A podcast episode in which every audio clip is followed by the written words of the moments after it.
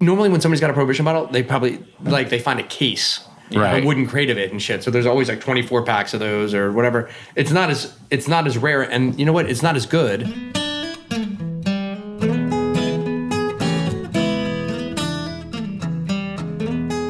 This particular episode is a fantastic one.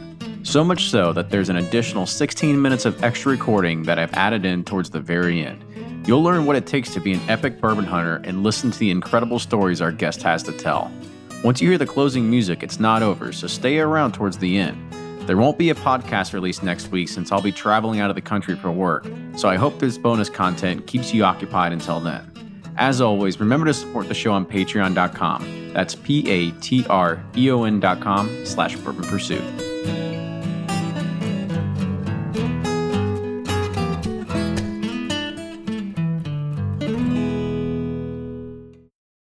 Ed Bly and Rising Tide Spirits are back again with a new release of Old Stubborn Bourbon. And this release of Old Stubborn is a premium hand marriage of 10, 11, and 12-year cask strength, barely filtered pot still bourbon. It comes in at a staggering 123.8 proof, and the flavoring grain for this one, which the last one was wheated, but this time it's now rye. Rich, sweet, and bold with a long finish that's sure to be another eye-opener. You can order online at Sealbox or thebourbonconcierge.com, and you can even purchase in person at Revival Vintage Spirits, and even now with very few select stores in Kentucky. You can get it now while you can, but be sure to do it because it's not going to last long. Do you ever pour yourself a bourbon, swirl it around, and then start struggling to come up with tasting notes? And perhaps you're also looking for a good Father's Day gift idea. Well, you can now solve both with a kit from Nose Your Bourbon. And unlike other nosing kits on the market, Nose Your Bourbon kits feature real ingredients for the most authentic aromas. You can smell real Tahitian vanilla bean instead of some synthetic aroma that's just made from chemicals. So head on over to noseyourbourbon.com and enter code BP10 for 10% off your order. From their bar to yours, Chad and Sarah of the popular YouTube channel It's Bourbon Night bring you their favorite at-home old-fashioned mix with the new Elemental Elixir's Golden Hour Syrup. It's a custom-made syrup with notes of bold black tea, warm spices, and orange zest. All you need is your favorite whiskey and ice. No bitters needed. One bottle makes 16 drinks, so that's only $1 a cocktail before you add your own whiskey. They can also be enjoyed in other cocktails or spirits, mocktails, coffee, tea, and anything you can think of. It's crafted locally in Lexington, Kentucky, and you can get your bottle now at whiskeyambitions.com. And they're off for another Get 270 2020 Unicorn Raffle. Your $20 ticket gives you not one, but two chances to win from our lineup of 20 Woodford Reserve treasures, including the grand prize, the rarest unicorn yet, the Woodford Reserve Kentucky Derby 150 Baccarat Edition. Only 150 bottles were made and is just like the one the Derby winning owner receives. Quit horsing around and get your $20 tickets now at give270.org. Charitable gaming license ORG 0002703.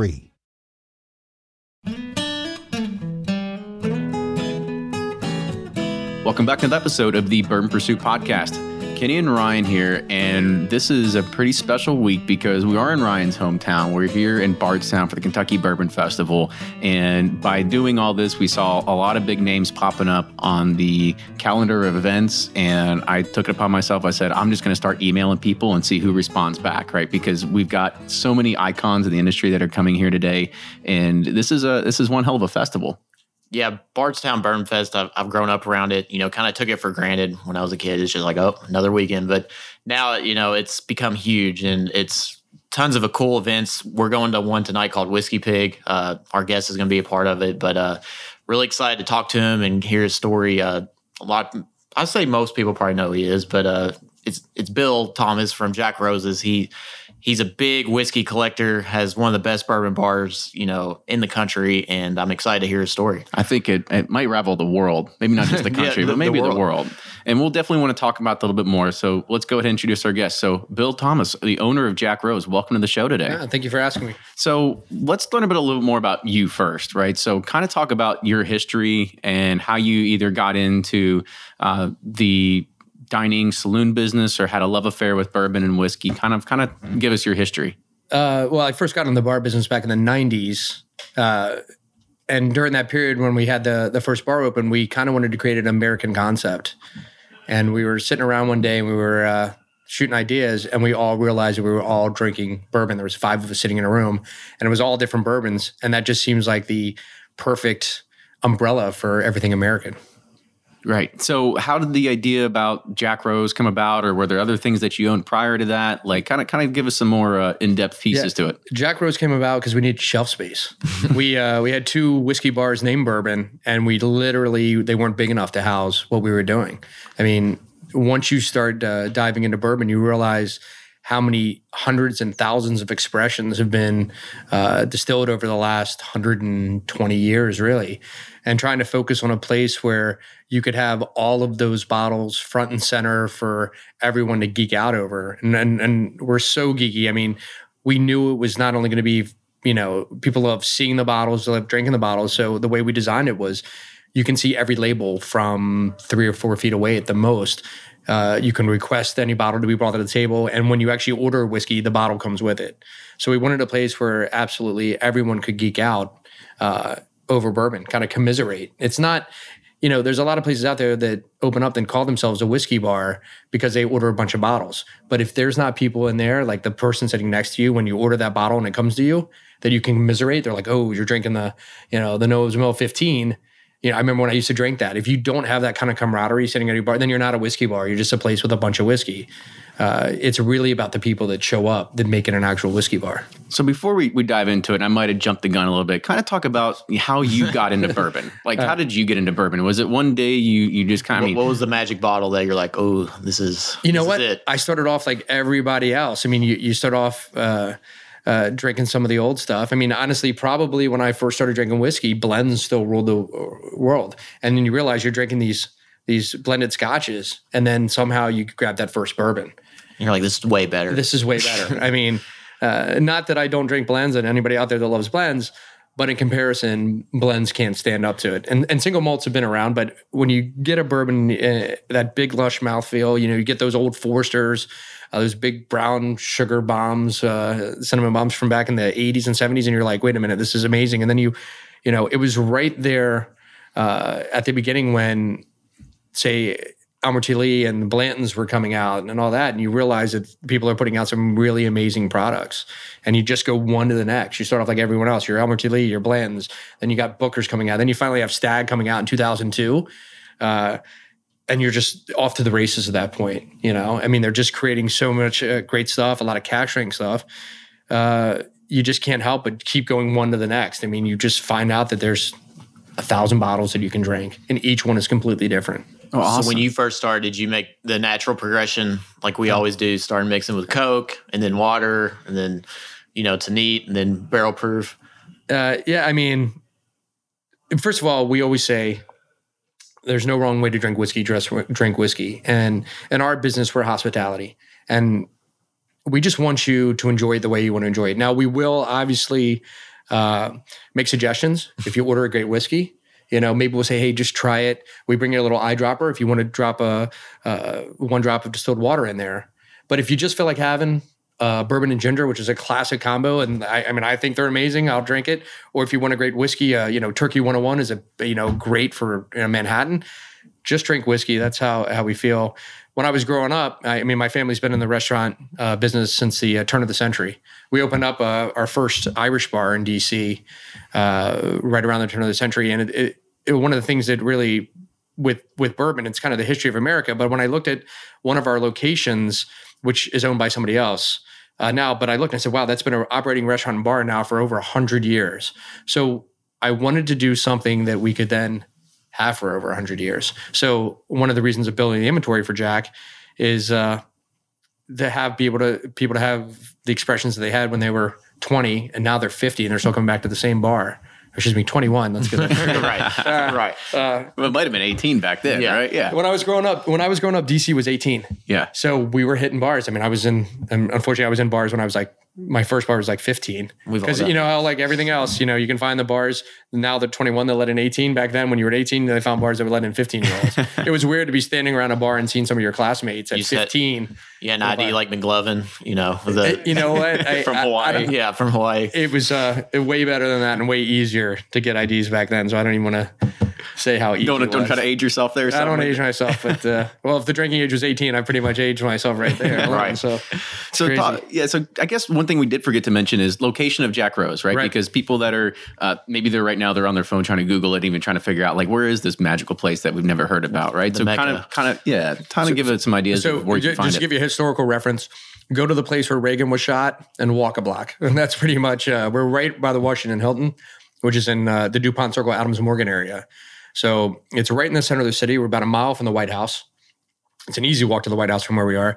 So what's also great about Jack's Placement and is the fact that it is in the center of the city. It's an international city. So you get people from all over the world coming to drink there. So it allows us the ability to carry a lot of stuff that we otherwise couldn't, because you have this great density of interesting whiskey people from all over the country. I just had these great guys in from Australia who I met here 2 years ago.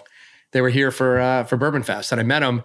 They flew in. Their first stop here was coming to DC, and they spent 4 nights in a row at Jack Rose, just drinking through all the stuff that they couldn't get in Australia. And then they were heading here next. That's awesome. So it's awesome. I mean, Jack Rose is a little bit of a mecca, but it's really about, like I said, now I get to hang out with people from Australia, and it's just such a collaboration of people coming through and just, you know, telling us about what they're doing there and or whiskeys they make in Tasmania. So it's great, but their bourbon is still their love. I mean, at the end of the day, bourbon has just traveled all around the world, and it really turns people into making, you know, being great whiskey lovers. And in turn, then it inspires people to open up distilleries to kind of copy what we're doing. Like, I'm a Kentuckian now. I never thought Kentucky would be the most important state in the union to me. You probably spent enough here. Where I don't know. I spend actually almost, I'd say 2 months out of the year now in Kentucky, which is a lot to spend outside of where you live.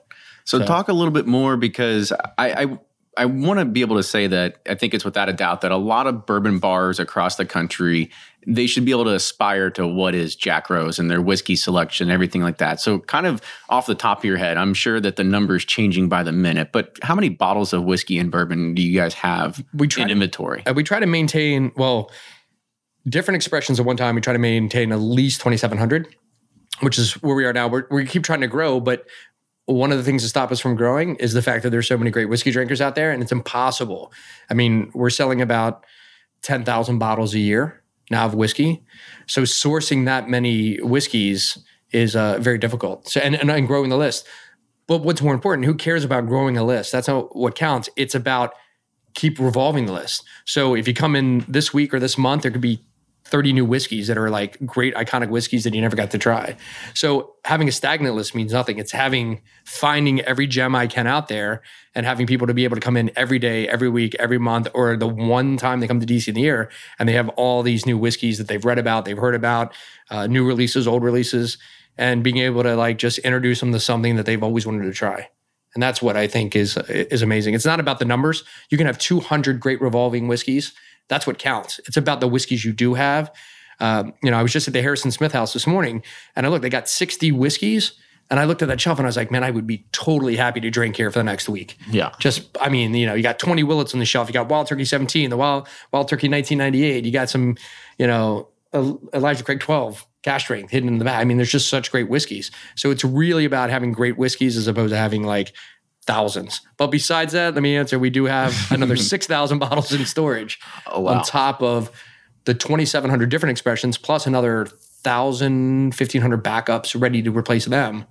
So, we just keep building and keep building and keep buying collections. I just bought whiskey right before you guys got here. So without giving out all your secrets, because I'm sure you want to hoard all these bottles yourself, right? But because it's getting definitely more competitive, to get these bottles. Yeah. So talk about where you are sourcing these bottles and kind of just, and how difficult it has become. It's definitely more competitive and difficult to get bottles, and the pricing keeps going up. And it's unfortunate because there's a lot of great whiskeys now that are getting higher and higher simply because people are collecting. First of all, whiskey's meant to be drunk. So if you're staring at that bottle on your shelf right now, you should drink it, because it will go bad over time. Or call you. Call me. Yeah. You know what? You can call me. I'll buy it, and then I'll have 50 people. You'll sell it for a profit. Yeah, I will. That's good. But we try to keep the prices at a reasonable level. I mean, the point is you want people to be able to afford to drink whiskey, and kind of our mission right now and recently, I mean, you just wake up one day and you realize, man, this is not over. This is going to keep going for years. This whiskey is on fire. It's never going to go back to the way it was in the 70s when it fell out of fashion. It's, you know, we're looking at global expansion of the product. We're looking at more and more people in the U.S. You're looking at a diversity of the amount of people that are drinking. It's not just, you know, a typical drinker probably would be a white male at one point. Now it's all over the map. We have just as many women. We have different ethnic groups, different countries. I mean, everybody's into bourbon. And that's just going to keep the demand going higher and higher and the prices going higher and higher. So the mission is to buy everything you get your hands on now so you can have a reasonable priced inventory 20 years from now. So the days I read a little thing in the Washington Post about you found 9 bottles of Pappy for $130 or something. The days of that are long gone. Days of that, I tell you what, when the old Rip Van Winkle 15, which is now what you know as Pappy 15, back in the early 2000s when they discontinued that squat bottle 15, I was picking them up here in Bardstown and throughout Kentucky for like $22. You know, in one place it was in a dump bin. They were just clearance. Let's get rid of this. And we bought a ton of that up. We were lucky enough to pull that. When I look back at my original whiskey lists back from the early 2000s, that was $9 for 2 ounces on Old Rip Van Winkle 15. And those of you who are listening, you're all whiskey heads. You know that's like you're probably right now going, God damn, that's like crazy. So it's amazing. But watching, you know, trying to source whiskey.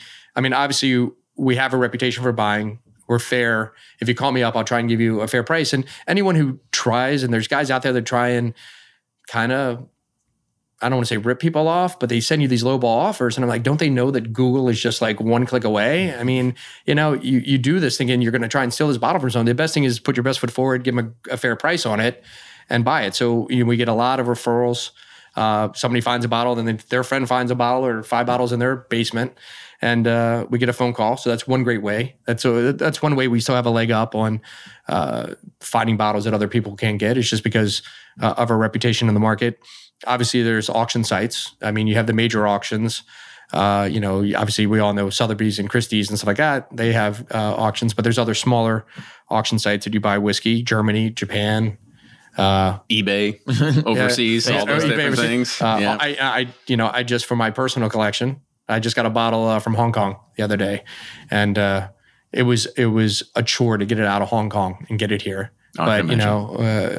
We do it. So we're just sourcing from anywhere and just anybody who's got a list. Unfortunately, you know, a lot of whiskey turns over when a family member passes away and collections go up for sale. But I'm sure that person, you know, ultimately appreciates that the whiskeys are getting out there and getting drunk. I mean, obviously it was their passion, their love. So that's just going on to a new group of people. It's their passion. And that's what's great. I think a good question to ask even before, because we've talked about sourcing these things and being able to bring them into the store, but there might be some owners out there that are kind of wondering, like, how the hell are they able to do this? So kind of explain the laws in D.C. and how you have that advantage. Because I live in the best city in the world. I live in the only federal city in the United States, and that means that, you know, if you and a group of friends get together and you buy a barrel of whiskey somewhere and get a label made for it, it has to have federal label approval. And since we're a federal city, we only have federal label approval. There's no county or state. So once that's done, you get federal label approval. I can buy whiskey from anywhere in the United States. Any bottle that's ever been made has had federal label approval. I buy that, I fill out an application form, I pay an additional tax, it's on my shelf the next day. So whiskeys that I'm buying right now to here today, when I leave this podcast, I will go buy whiskey and it'll be on the shelf on Monday when I get back at Jack. I camped out at Heaven Hill the other night. You asked me how I get whiskey? I put in the legwork. I went and camped out at Heaven Hill to get one of 25 bottle releases. I mean, it's not like it's a... I've got this magic of finding bottles. I just put in the legwork and I hustle. And we do what it takes to make sure that we get bottles. Because when people come to Jack Rose, they expect that we're going to have it. The newest releases and the old vintages. So it takes a lot of legwork, a lot of time, and a lot of hustle. But I like to hustle. So what's easier to get now? The newer releases or those older vintages? The older vintages to me are easier to get. They're more costly. Obviously, they're a lot more expensive, but getting this year's B-Tax, you know, I mean, obviously the Sazerac, I think, has a really low yield, but the William Larue Weller has 40% more yield this year, which is going to be great for all of us, except for the fact that there's expanding markets and more people are drinking it. So even though there's, you know, more, we probably still will have the same access or less than we had last year. But that's great. I mean, that, you know, I want more people to drink whiskey. That's why I open whiskey bars. So I can't then say, you know, I'm sad that I can't get as much. You know, more people are drinking whiskey. You know, I just want you to make more. That's all. Be careful what you wish for. Exactly. Exactly. So I'm sure you have your regular patrons that come and, you know, have a drink after work or anything like that. Are a lot of the regular patrons, are those ones that are wanting to explore a lot of older things? Or are they more or less wanting to get a chance to try all the newer things? What do you kind of see is a lot of the target of the people that come in there that are your kind of regular customers? Are they really going for? You know, whether it's they learn it through a podcast, whether they learn it through a website, whiskey magazine, Whiskey Advocate, they keep on top of what's coming out new release wise. So they always want to try the new releases, but they generally would come in and ask the staff, you know, what vintage bottle did you get? Just pour us what you think the best is. So there's a lot of trust that's been built up between the regular that come in and the staff. They know that we can't even keep up with the whiskey book because stuff's coming in every day. So the whiskey book, there could be 200 expressions that aren't on the book that have come in the last week and a half, 2 weeks. So when you have that kind of repeat business, you have to kind of build a rapport with the staff. They know what you're drinking, if you're a bourbon guy, if you're a Scotch guy. But it's that kind of interaction between the staff and the customer that keeps, I think, Jack successful. Just having those bottles, new and old. So out of the 6,000 bottle, plus bottles you have, There has to be a few that have just like stood out and you're like, oh man, I don't want to drink. I want to drink this, but I don't want to drink it because I don't want it to end, this bottle to end. You know what? Somebody asked me one time, what's the one bottle in all the bottles you have that you wouldn't drink? And I was like, you know what? It's not a matter of would or I wouldn't drink it. It's with who I would drink it. So most of the rare bottles that get opened at my house are when there's 6 whiskey guys that come over, and that's who you want to share it with. So, whether it's a 1950s old Fitzgerald, I'm a big fan of the old Brown Forman stuff. Obviously, that's taken a big jump, all the ND, the Taylors. But, bottles are just meant to be drunk. And I think it's just the company that you want to drink them with. And, sure. Obviously we're, there's been times when Jack Rose has been extremely, extremely busy and whiskey guys have come in. I'm like, we're so busy that I actually walk down to my house and we drink. I'm sometimes the worst businessman. I take all these whiskey people that want to buy whiskey. I take them down to my house and we drink expensive whiskey for free. It's like, it was the worst. I always tell the story when we opened up the first bourbon bar, nobody was really into whiskey. And it's exploded now, especially the last 5 years. We're talking exponential growth. But if you go back 10 years or 12 years, nobody really cared. Somebody would walk in and be like, hey, what's that bottle up there? I'd be like, for that bottle? Before you know it, I'd be sitting on the other side of the bar with them, and then I'd be copying their whole check just to have someone to talk to. This is like, at least now I'm making some money on it. But it's amazing how bourbon creates that connection between people. You can, like you said, just sit around with a group of people, have a bottle, and you can like all connect with it, just, sitting around enjoying it. Yeah, if this was in here, we're all drinking Johnny Drum 12-year-old now, and if you know that bottle, thanks, Drew. It's a dinosaur. Yeah, Drew Colesveen was nice to not only bottle this, but get me a bottle the other day. The last time I had this was way before it was even cool, and I didn't even know it was cool. So yeah, but you drink this, and it's amazing. Oh, it's incredible. Just drinking with good people. You can travel the country now. Once you start getting into the whiskey with whiskey people, you can pretty much couch surf your way across the United States. They're happy to have you and they're happy to share their collections. There's people staying at my house right now. I'm out of town. They're at home and I'm like, drink what you want, I left a key for them. And that happens all the time. We have whiskey people that stay at the house and happy to have them. The only problem is washing all the glasses. That's right. I was about to say, I think we could create a new category in like Airbnb of whiskey or something like that. Yeah. So I guess that whole talk of camaraderie, I think it kind of brought up a pretty good question in my mind. So I'm going to point this to you, Bill. So if you were to share a drink with one person, past, present, or possibly even fiction, who would it be? It could be idols. It could be whoever. It could be, Hulk Hogan. It could be whoever. If I could share whiskey, unfortunately, before there were whiskey, it would be my dad. He passed away prior to us really exploding in the whiskey scene. And I would love to have a whiskey with him. Other than that, probably Abraham Lincoln. Not us. There's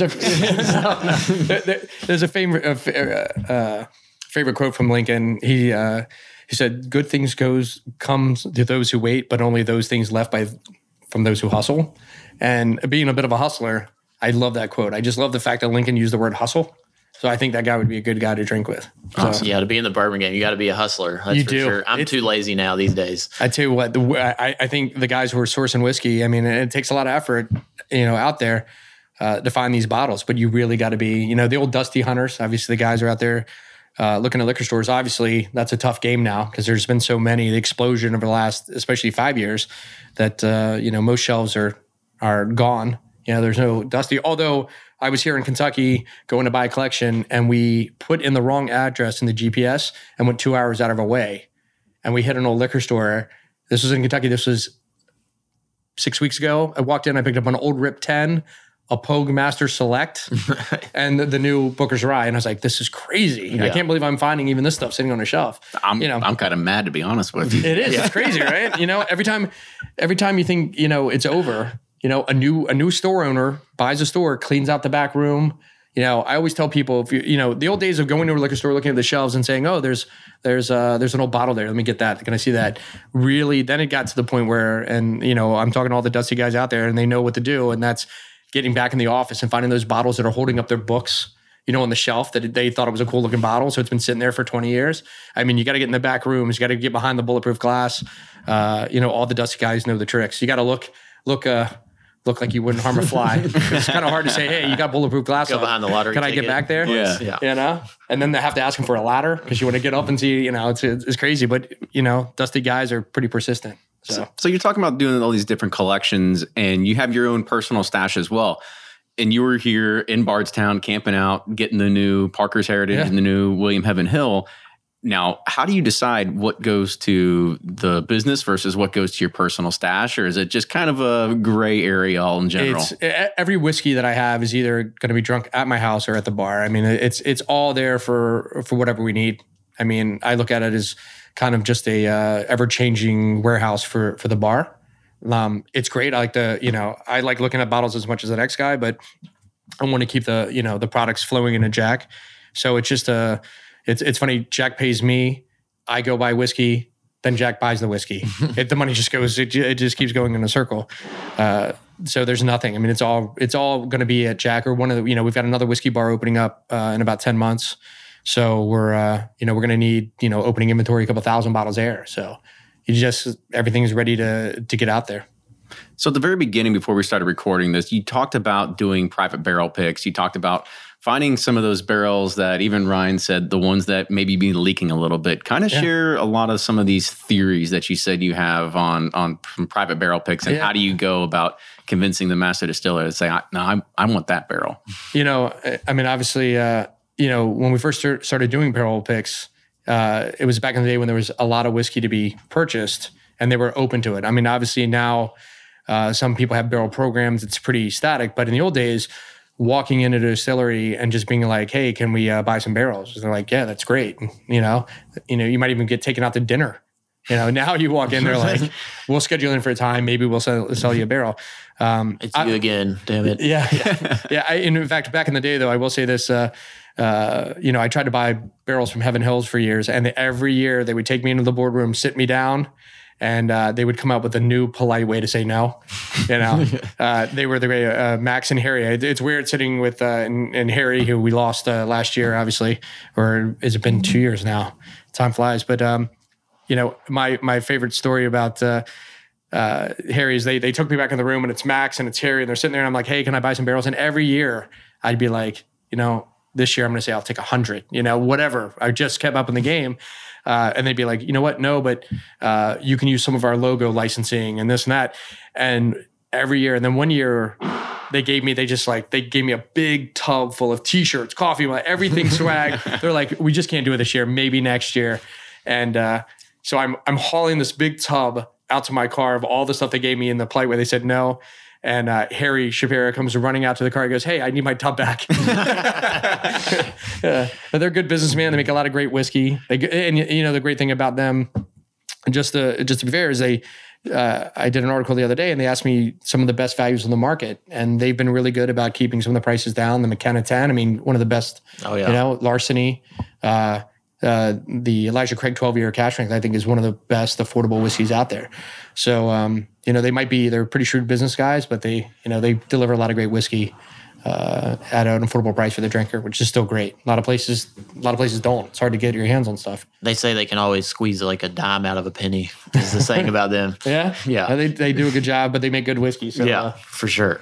You know, think about, and I think for a lot of us, especially early on, Mike Miller at Delilah's in Chicago, myself, Linnell, who had Red Hook, the liquor store.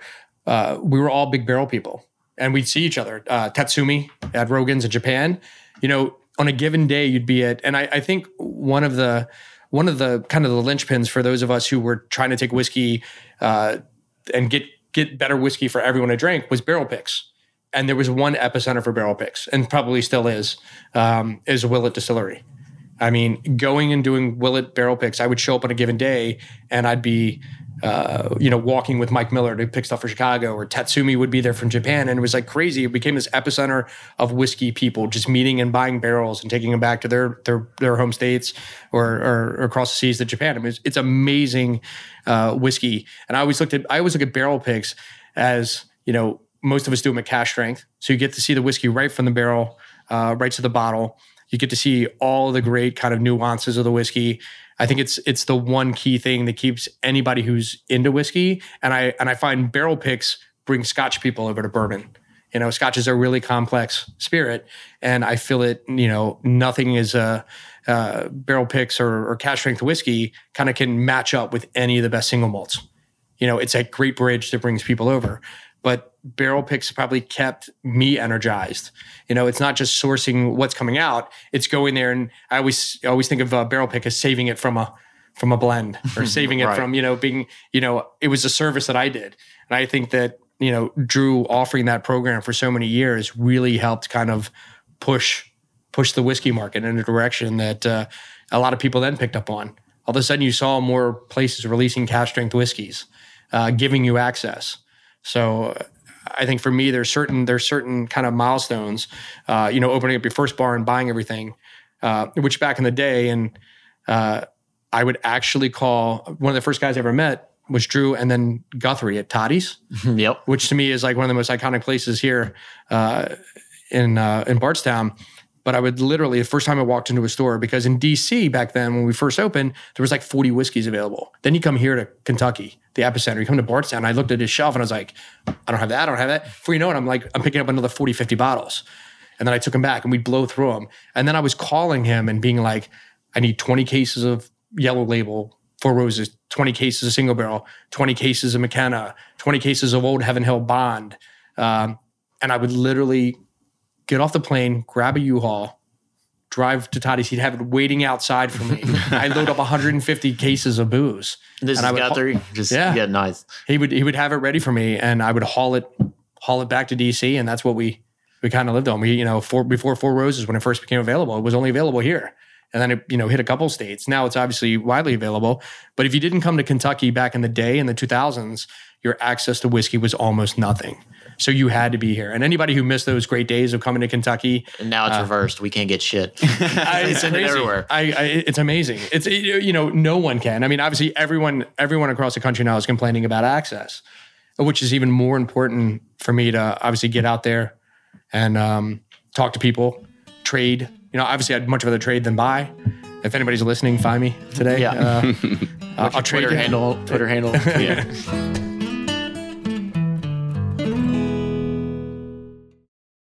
If you're anything like me, then you can't get enough about bourbon. And that's why I'm a subscriber to Bourbon Plus magazine. Bourbon Plus is a quarterly publication that tells the stories from the heart of bourbon, the farmers who grow the grain, the distillers who labor over the process, and the people like you and me who raise their glasses to celebrate it all. Subscribe to Bourbon Plus magazine today at bourbonplus.com, that's PLUS.com, and use code PURSUIT at checkout for $5 off your subscription. Shopify's already taken the cash register online, helping millions sell billions around the world. But did you know that Shopify can do the same thing at your retail store? Give your point-of-sale system a serious upgrade with Shopify. Shopify's point-of-sale is your command center for your retail store. From accepting payments to managing inventory, Shopify has everything you need to sell in person. And with Shopify, you get a powerhouse selling partner that effortlessly unites your in-person and online sales into one source of truth. Track every sale across your business in one place and know exactly what's in stock. Connect with customers in-line and online. Shopify helps you drive store traffic with plug-and-play tools built for marketing campaigns, from TikTok to Instagram and beyond. And get hardware that fits your business. Take payments by smartphone, Transform your tablet into a point-of-sale system or use Shopify's point-of-sale Go mobile device for a battle-tested solution. Plus, Shopify's award-winning 24/7 help is there to support your success every step of the way. Do retail right with Shopify. Sign up for a $1 per month trial period at shopify.com/bourbon, all lowercase, and go to shopify.com/bourbon to take your retail business to the next level today. Shopify.com/bourbon.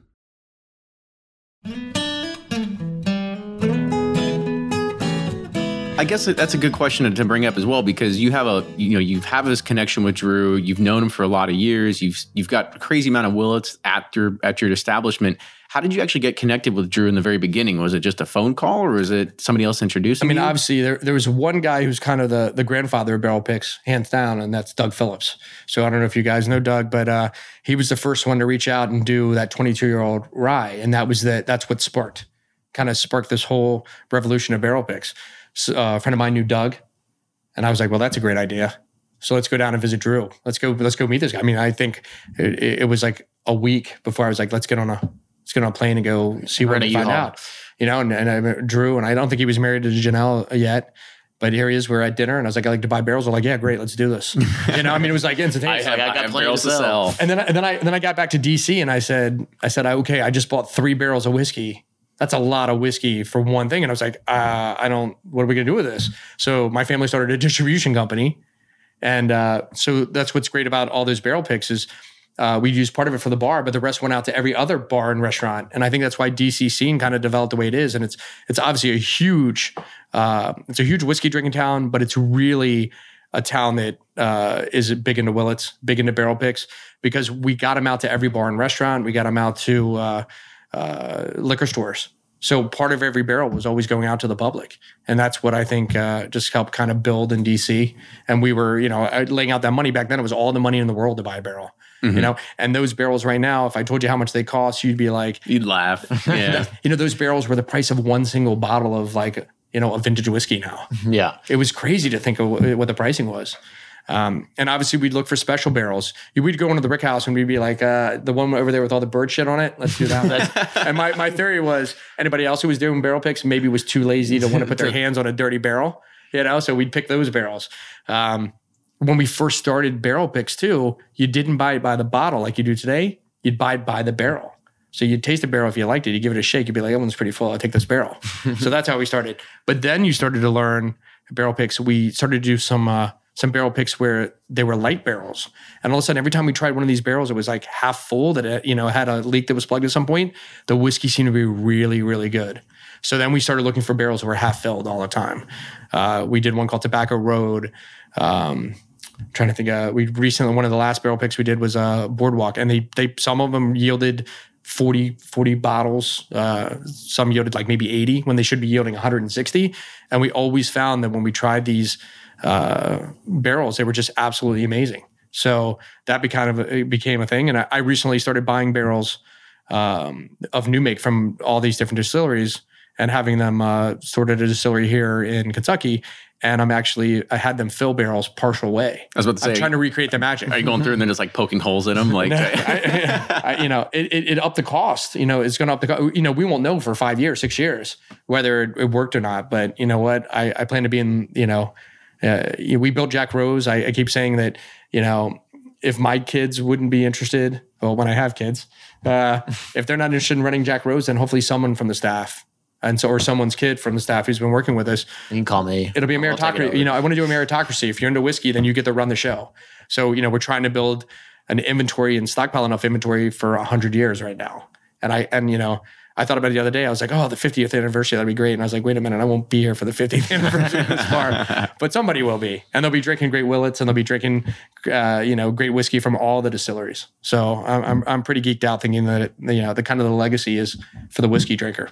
I'll ask a question about your barrel picks, because we see a lot of barrel picks come out from Willett and they've got these kind of crazy names. You know, you talked about yours, Boardwalk, you got Doug Green Ink, you got Red Hook Rye, you've got all these things that have been out there. How do those names come to you? Well, it's funny because, like, obviously, Doug's Green Ink is because it was for Doug Phillips on the back. It's just written in green ink. So, you know, the kind of the Society of Whiskey Drinkers out there kind of dubbed it. Red Hook came out because her liquor store was in Red Hook, so it was a Red Hook Rye. we from day one started giving them names based on a feeling or something. We, in many ways, it's right after the Scotch Malt Whisky Society in Scotland.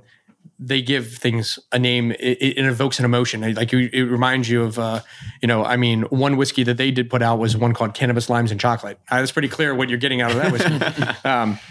But we would name whiskeys, based on if when we all drank it, if it had, like we did one called Double Bean because it was it reminded me of like coffee beans and smoky beans and stuff like that. So we Double Bean. We did one called Time Out, because we found that this particular whiskey was really tight right out of the bottle. But if you gave it 30 minutes in a glass, it completely changed. So we named it Time Out to tell people, hey, take a break. In fact, we always recommend that you get another whiskey and then get that whiskey at the same time and let it sit for 30 minutes. So we wanted to pick a name that reminded people to do that. So Time Out. Velvet Glove and Iron Fist were really good. One was a little more subtle than the other. They were 137 and 137.1 proof. So, just having them play against each other. We did one called First in War and First in Peace. We didn't get First in War because the barrel accidentally got dumped before we got it. So we ended up with just First in Peace. But that's it. We just wanted, sometimes Chocolato had a lot of chocolate notes. We did one called Montezuma because it had that kind of dark, unsweetened chocolate note. We did one called Cherry Bomb, because it kind of reminded us of Stitzel, and we always thought Stitzel has a little bit of a cherry note to it, so it became Cherry Bomb.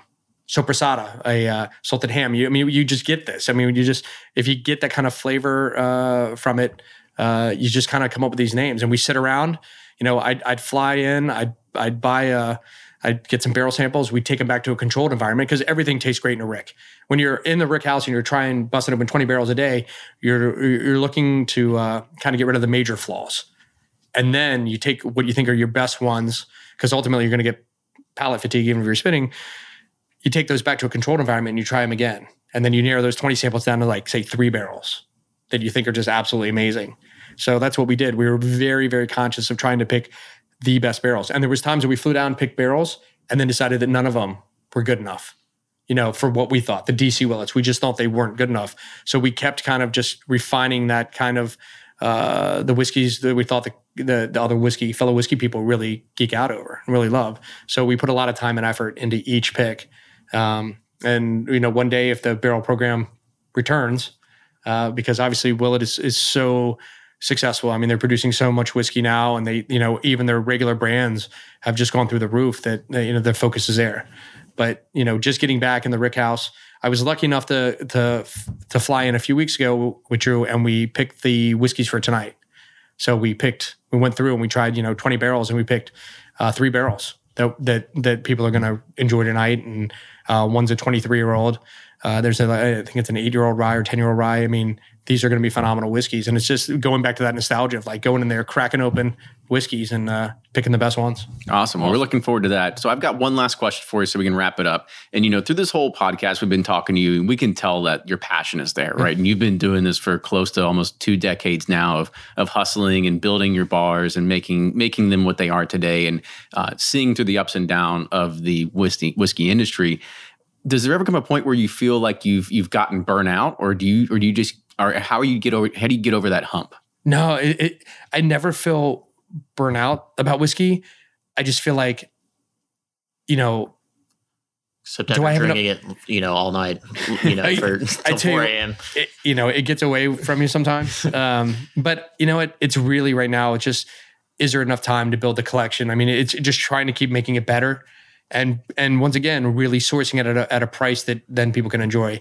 So right now, it's the stress always comes in. Do we have enough? Can we get enough to keep offering it? And that's the pressure it's on right now. I don't think it's not a burnout. I just put a lot of pressure on trying to find, the great whiskeys that are coming out today, which, we look at now is there's a ton of whiskey that gets produced, but which ones are the ones that you're going to want to drink in 5 years? There's a lot of whiskeys. We always say, I'm sure the distillers follow this. It's not getting them to buy the first bottle. It's getting them to buy the second bottle. So my job is to find out which whiskeys come out currently that people are going to want to drink for 5 years. What are the next iconic ones, the ones that we feel are the best? And then also going back and finding more bottles of the ones that we've been drinking over the last 20 years, 30 years, and keeping enough of them that people would be able to come in. But it's, once again, you can't price people out on the market. You got to bring it at a price that people can and try it. Having a bunch of whiskey sitting on a shelf that are overpriced doesn't do anyone any good. You got to bring it out and put it at a price. One thing I'm going to start is a whiskey club at Jack. And one of the things I'm going to offer is every time I find an amazing bottle at a really good price, only the members will be able to like at that amazing price. Like if I snag this great bottle that, you know, I find wherever I get an auction, like nobody showed up and I was lucky enough to get a great bottle, but just wanting to share that kind of stuff. So I don't know. I mean, that's really the hustle. How do I sign up? Yeah. It's going to be crazy. I think that I can't wait. A secret handshake, a card, whatever it is to get me in that club. I think the next 10 years are going to be amazing. There's a lot of great distilleries out there now that are producing a lot of great stuff. Who's going to be the next, you know, I mean, obviously Willett's producing a lot of good stuff. Peerless. I don't know if you've been Kentucky Peerless. I think their stuff is going to be top, you know, and then outside of Kentucky, there's some other good guys out there. Sonoma Distilling in California. Are making a lot of good stuff. You know, you got rye being made in Pennsylvania again at Dad's Hat. I mean, you know, there's a lot of stuff out there. I can't wait to see how they progress, and being able to source that stuff is going to be the key. I think they'll be more than happy to have their label on the bar at Jack's Rose. Jack Rose. Yeah. You know, it's a lot of distillers come up. They're really gracious. They take time to visit, and they'll obviously do events and stuff with us. So, you know, I think whiskey and they're rock stars now. But they're obviously pretty humble. I mean, Jimmy Russell's probably been in, you know, a dozen times since we've opened. And he's always been good about, you know, meeting people and photos and sharing information with us. And he'll tell the truth. If he thinks a whiskey's great, he'll tell you. And if you think a whiskey's bad. I mean, having that kind of honesty is important, because obviously when you're spending, you know, $50 on a bottle, you know, buying something that you don't like or don't enjoy is that's a lot of money to ask people to... You know, and then asking somebody to spend $10 or $20 on a shot, you know, an ounce of whiskey or 2 ounces of whiskey, that's a, you know, for a lot of people, that's a lot of money. And bourbon's always been, you know, affordable, and it's always been the common man's drink, really. That's right. It is. You know what? But it, you know, not anymore. And women's. Sorry, it's far from common on the taste. You know, I mean, you're right. I mean, it's just crazy. I mean, you expect. You these whiskeys that you know you tried or you took for granted in high school. Yep. Now you're like, damn it, why didn't I savor that? Why did I, you know, what was I thinking? I had several though. Well, my dad had several of those back in the day, and I'm like, what the hell was I doing putting Coke with it? I know, it's crazy when we think back to some of our old drinking habits. But you know, I keep pretty extensive tasting notes, and one of the things I always do with my tasting notes is I write down who was with me in the room, and I love looking back and saying, you know, Harvey and Roberto and myself drank, you know, these bottles on this day, and, you know, just cool. It's awesome. And I also, it's funny because a lot of people use the word smooth, right? And in my tasting group, that is verboten. No. You cannot say the word smooth because it doesn't give you any real descriptor. And one time I was writing my tasting notes, and I go in my tasting group, I was like, it's, you know, it's smooth. And they just started yelling at me. They're like, how dare you use that word? And I held up my, thank God I had my tasting book. I held it up and I said, it said smooth and not in a good way. You know, like I was like, I can use it as a bad, but I can't use it as good. So, you know, we take it pretty serious. And that also gives you an opportunity to really enjoy each whiskey and kind of break it down, you know, spend 30 minutes with it. So try it with a drop of water, not with a drop of water. Try it. I also find glassware, big difference. You can try a whiskey and a Glencairn, and then you put it in a snifter and it's a completely different whiskey. So I think, you know, that's part of the fun is being able to try to cash strength, add your own water. You know, you basically get the same whiskey at one price, but you get to try it two different ways. And glassware, I mean, whether it's a snifter, whether it's, you know, a proprietary glass somebody's developing now, a Riedel or something like that, you can spend your life drinking the same whiskey in different, you know, settings, which is great. But obviously there's still nothing better than a rick house in the middle of Kentucky, you know. I think it's awesome. I think it's awesome. You got a grown ass man's journal is what you have right there. I think it's pretty cool. Yeah. It's an easy way to remember exactly not only just the whiskey itself, but the time that you had and what you talked about or anything else, right? So I'm sure there'll be a time you'll look back on it and reminisce or anything like that. But we are wrapping up to the top of the hour here. We know we've gone over, but Bill, I want to say thank you again for being on the show today. Thank you for inviting me. Thanks, man. That was awesome. Appreciate the time and the whiskey. I wish I had a Coke can right now that I could and have people freak out right now that we're going to do something bad with. So do we get to make the tasting notes journal? That's true. I tell you, this is 2 D bags. This little book is not it.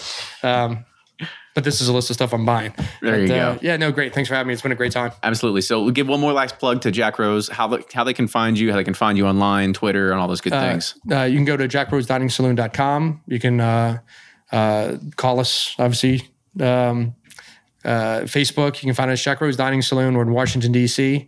If you got any whiskey to sell, it's call me on my cell, 202-262-5637, and we'll make a deal. Thanks. That's awesome. That's a first. There you go. Somebody giving out their phone number, right? Yeah, cell phone. Call me anytime. And I believe Twitter's Jack Rose DC. Jack Rose in DC. So there you go. So you can follow them on Twitter. Make sure you follow us on Twitter at Bourbon Pursuit, Facebook Bourbon Pursuit, Instagram Bourbon Pursuit. Also support the show if you like what you hear. Patreon.com, patreon.com/Bourbon Pursuit. Yep. And any show suggestions, feedback. We always like to hear, suggestions from our fans. So I appreciate you all listening, and we'll see you next time. The next 16 minutes is bonus audio from sitting around and casually talking to Bill Thomas while drinking Johnny Drum 12 year. There's even more bonus audio that you can only hear by supporting us on Patreon. This is a labor of love for us, and your pledges help keep us motivated. Plus, you get some pretty cool stuff in return, like bourbon samples, koozies, stickers, and some t-shirts are going to be coming down as well. Patreon.com, that's patreon.com/Bourbon Pursuit. So enjoy this bonus audio. All right, thanks. Go. Nice job. Cheers, Hope. Good deal. Cheers. Yeah. Thanks. Awesome. Thanks for having me. You're out. you weren't talking, so you just kept drinking, right? Exactly. Yeah. He was enjoying. That was great. That was awesome. No, it was awesome. It was a lot of fun. Thank you. Yeah, not a problem. Thank you for taking the time and doing this. Yeah, there's nothing I enjoy more than talking about whiskey. So yeah. Me too. People. Thanks. I'm not gonna say no. Yeah. There you go. Exactly. I can do probably the only time in my life I'll be able to try this until I come back to make my way to DC. I can't remember the last time I drank Johnny Drum 12. When Drew had that 15. I had some 15 at Drew's like a year ago. 15 was one of my all-time favorites. Man, love that one. Because we distribute Willett in Washington, D.C. So I was the first salesman there, and Johnny Drum 15, all the vintage rye, 17, 20, just stacks of cases in the warehouse. And the vintages I couldn't sell to save my life. Nobody wanted the vintage. And we'd have 5 different barrel picks in there. It was amazing back in the day, but it's crazy. It's hindsight. What are you going to do, right? Yeah. I was lucky enough that I did do a lot of buying. Yeah. So we stockpiled it pretty good. Back then? Yeah, a lot of the bottles that we still have, I still have original cases of, the cardboard cases half filled of Drum 15 and stuff, but, which is obviously why we're able to keep the prices down a little bit. Oh, because you bought them for $4 a bottle back then or something like that? Yeah, it's crazy. Those old ryes were costing originally wholesale $65 a bottle, and now they're $7,000. Yeah. I think I paid when I first started hunting, I went into one liquor store over in Northeast DC and bought probably 2 cases of Rebel Yell just sitting on the shelf, old Stitzel strip seals. Granddad, the funny thing about Granddad 86s, I didn't buy those. I only liked the bond. I would leave the Granddad 86s on the shelf and take all the bonds. I would leave the Forster, old Forster 86s, all of that, and I would only take the bonded stuff when I was hunting. That's all I wanted to drink. So even a couple of years ago too, you were like, that's diluted. Yeah, I know. I'm still like, I'm a guy. I get a little. And so I was in New York, and Jimmy and I were staying in the same floor, and on the other end, I said, Jimmy, I saw a bottle. Somebody had sent me a photo of Wild Turkey rye, and then in the back says Made in Maryland. I was like, is that legit? And he's like, yeah. He goes, back then nobody would drink Kentucky rye. It had to be from Maryland, so I had to source it from Maryland. And put Wild Turkey on it. That's like the Pikesville, right? Yeah. It used to be made in Maryland, right? Yeah. The Heaven Hill stuff. Yeah. Pikesville, Baltimore Pure Rye, Mount Vernon Rye, but, Maryland, Pennsylvania were the rye meccas. Yeah. So I finally just got 2 bottles of it. I've been trying to, somebody wanted to they wanted me to trade a Velvet Glover and Iron Fist for it. Yeah, that's a tough one. And it's like, that was a tough one. And then a guy called me the other day and he had 4 of them. And he let me buy 2 of them. So I finally got the Wild Turkey rye. I'm pretty excited. Awesome. But it's just Baltimore Pure rye in a different package, but still. Mm-hmm. Right. Just the fact that it's Wild Turkey in Maryland to me is like insane. Just because you were born in Maryland. Yeah, I just had to have that bottle. That was one of my holy grail bottles for sure. And that other one, I just got that 35 Stitzel. Did you see that? No. Where's that? Here it is. Oh, it's on your end. It is Sickening good. Or no, I don't know if it's sickening good. I remember somebody saying you were at Whiskey Live. I was actually at Whiskey Live, but I didn't get a chance to meet you. I met Jared when I was there. Yeah, I was back in a VIP. They had me back in a VIP That's room. Right. That's right. My media credentials didn't get me back there. So it's a 35 to 42. I was. I did see that on Instagram. Yeah, that's cool. That was. I was looking. I didn't know any. Yeah, I was just out in the commoners area. I didn't know any 35s existed. Wow. Jesus Christ. Because they were only open. Remember, they opened Derby Day 1935. So I said, well, how much did they really produce in that? You know, that was any good? Maybe they dumped. I don't know. Because I had a 30. I have two 36s that I bought at auction years ago. And I was like, well, maybe there's no 35s, so maybe this is the first year Stitzel.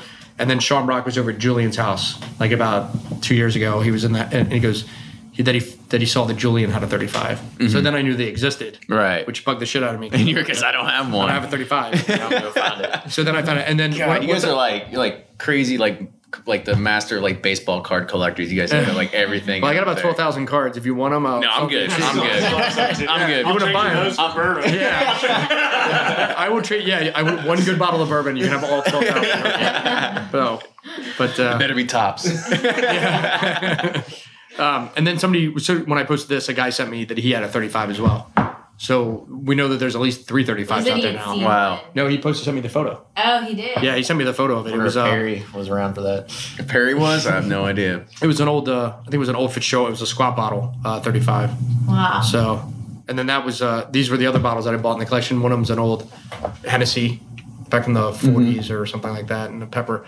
But the president of Hennessy was in the other night from France. He was in, and I had this Hennessy and I had this little tiny Hennessy from the turn of the century. Like a little half pint, and we put him up on display, obviously for the dinner. He was hosting a dinner, Jack, and he saw it, and he's like, "Can I see that?" And he pulled it over, and he's like laughing. He's like, to his lackey, he's like, "Take photos." He's like, he goes, and it's like a really thick French accent. He goes, "I have 3.5 miles of archive," and he goes, "I've never seen this." Wow! So he was took a photo over to have this guy do research and see why they don't have a bottle of it, I guess. So maybe I can swap it for a trip to. Yeah, to France. Yeah, you know? Hey, yeah, I would have no problem. That's so that 35 Stitzel I showed you. That guy bought it. His he's like a fourth-generation electrician in the Washington D.C. area, and his father and his partner used to give away those bottles and the James E. Peppers as Christmas gifts to all their clients and stuff like that. So they had cases and cases of this stuff. And when his dad had already passed away, but when his business partner passed away, he bought the contents of the guy's house and his car, and just bought the whole house. So all this whiskey. So he called an auctioneer. This is the late 70s. He called an auctioneer and said, I got all this whiskey. Would you be interested in auctioning it off? And it was the 35 cent. And they go, nah, it's only worth exactly what, whatever they bought it off the shelf at. Because it was the 70s. Nobody gave a shit about it. So he took it to the dump. Oh, he kept one of each one for his back bar, just for display. And took all those whiskeys to the dump. I guarantee that 95% of the people, especially the older, like my parents' age and stuff like that, whose parents have died, they would not have any clue that people. One of my friends' grandparents just passed away, and they went through and they had a gold vein wax. Oh, get out of here! Yeah, and like some William Lure Wellers and all this, and like. He just like, you want this? And he's like, yes. Yeah. Oh my God. Well, that's what I keep saying. Like when people keep thinking like prohibition is rare, every time there's, especially right now with people getting that much older in this area from that time period, there's so much of that stuff that's coming, and more importantly, it's not going to the dump now because there's so much information out there about buying whiskey that it's surfacing very quickly right now because people think they can make a bunch of money on it. Or at least like, the thing is they think they can get like $100 a bottle and that's enough to get them interested in seeing what's in the basement. Sure. And then they realize that it's worth $1,000 a bottle. Right. It's insane. I was about to say, it's not you posting all those. I get pinged on Craigslist things that always every time is like, we want to buy your old whiskey. Yeah. Like, it's not you guys doing all that, is it? We've never we've never posted a little low key on that. You know what? We also don't do. I deal with mostly like private people because I'm not on any of the Facebook pages or anything like that because I'm afraid that it'll give Jack Rose a bad. That's smart. You know, that's smart. Like even that Stitzel. I guess it was on another. He had posted that bottle, that 35 is on another website on I can't remember that Drinks Planet. And he got lowballed by a ton of people. They wanted to give him like $300, and he had made a tentative deal with the guy, and the guy was going to PayPal him the money. And he's like, okay, but when your guy comes to pick it up, I want a picture of me with a sign that says all whiskey was good. He didn't want to. He was afraid, and the guy dropped the ball. He was going to sell all those bottles, the pepper and all that, for $1,000. And he called me and I was like, he goes, "What would you give me for this?" And I was like, what were you offering? He's like, $1,000 for all of them. I was like, I'll give you at least $3,500 for the one bottle. Mm-hmm. So we ended up settling at $6,000 for like 4 bottles and a bunch of miscellaneous crap. But you know, that's I think that builds your reputation. That's how you get those connections. Yeah. Oh yeah. Because if you might, win one bottle here and there, but you're never gonna. Yeah. You build your reputation. And we need. I mean, I hate to say it. We just need access to product. All the time. I mean, it's tough. It's good. That means people are drinking whiskey, though.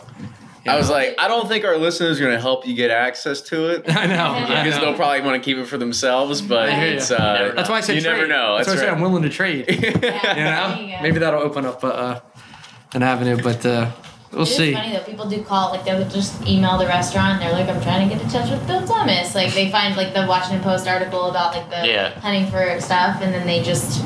They're like, oh, this guy buys, whiskey, and then they... Yeah, that bottle. I was also in a bidding war with somebody in California on that Stitzel. I got to his house. I didn't know I was bidding against anybody. Mm-hmm. I got to the house, and he's like, well, I got to give this guy in California a last... after he went... Because I didn't know him, but he knew who I was. And he wanted to hear my bid before... And I was just like... I was sitting there. I was like, well... I just took a seat. I was like, well, I'll just wait till you reach him. Because I guarantee I'll be the high bidder. Yeah. Regardless. Because I really wanted that bottle. And we sat there, and it was like I got there first thing in the morning. He called me that night. I was there at 10 a.m. the next morning, and it was 7 a.m. California time. So he kept trying to call the guy, and he's like, he normally answered, and he never answered. He goes, I'll tell you what. I sat there, and I was just in his living room waiting for the guy to call, and he's like, I'll give him 15 more minutes if he doesn't call.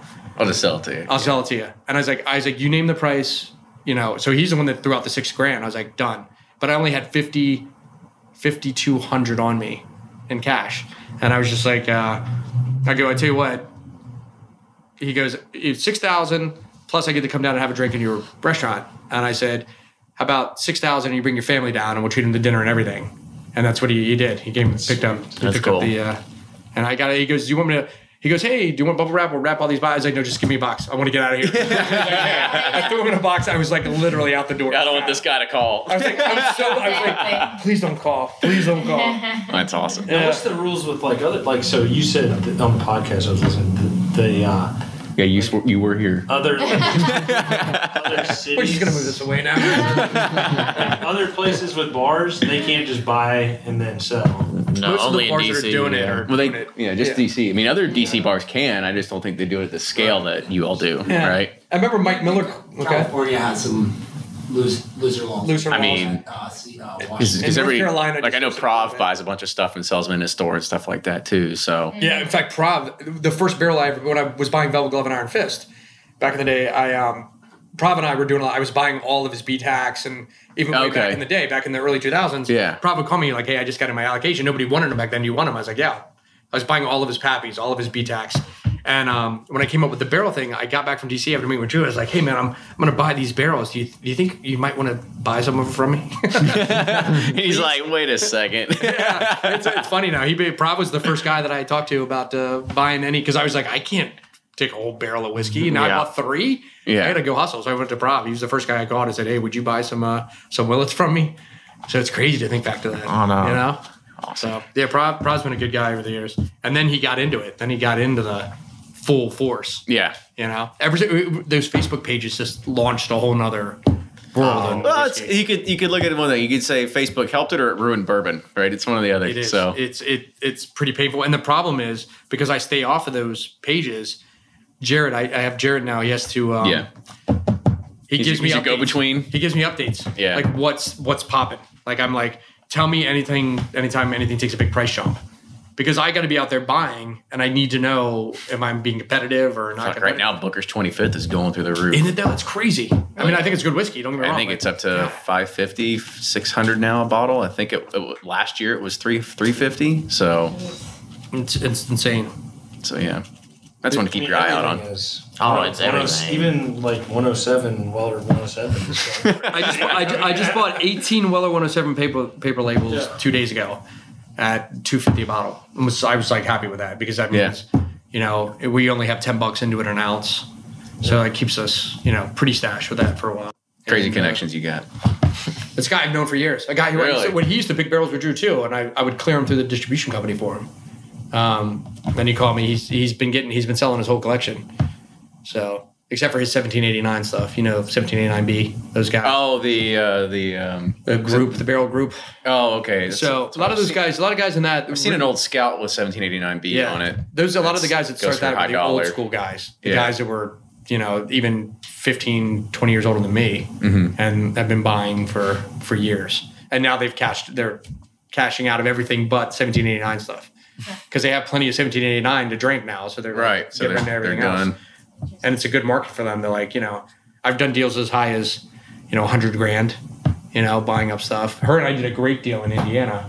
$59,000. And the shit that was in that. Drove it all back in a U-Haul. I did. Yeah. Well, first of all, we didn't drive it. Like, whoa, no bumps. We went Indiana, back to Kentucky. We were hunting, and then into Missouri, then looped around through Ohio.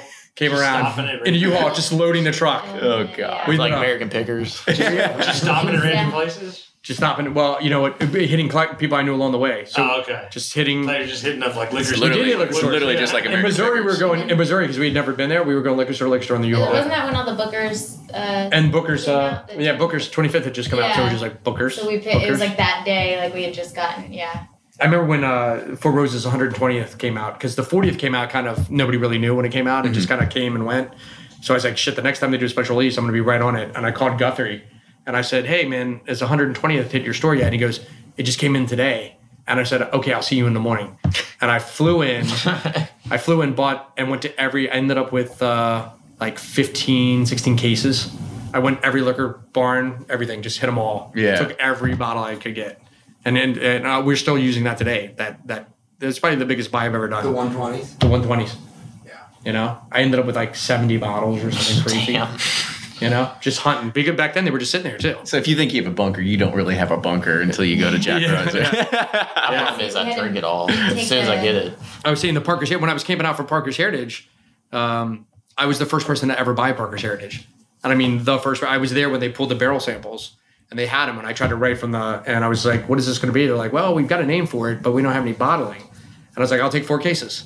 And they were like, yeah, but we don't have any. You're talking about the 27-year, like, PHC 1? No. This year's? The PHC 1 was released 2. The very first, there was, the Parker's 1 was just bourbon, and there was, like, 4 different proofs. Okay. And what was it called? It was just Parker's Heritage. You know, it wasn't the cognac, it wasn't the 27th golden anniversary. Those are the first, and Parker's Wheat. It was the very first one, so it was just called Parker's Heritage, no finish. And Lynn, who ran the gift shop or ran the Heritage Center, she said, "Okay, you know what I'll do? I'll just charge you for them now. We know what we're going to charge for them, and I'll drive them to you when I come up to see my family in Annapolis for Thanksgiving." And then she called me. She's like, "I can't make it. I'm not coming up for Thanksgiving." I was like, shit, I was going to be the first person to ever have it. Now I'm going to be... So I had to buy from the distributor. So I bought like 4 cases from the distributor because you could actually do that back then. Mm-hmm. And then like months later, she drove me up. So I still have 4 cases of Parker's 1. Wow. From just because of that stupid mistake of her not making it. Right. Yeah. You know? It was the best mistake. Best mistake ever. Because if not, I would have never ordered it from the distributor. Right. So that was the luckiest.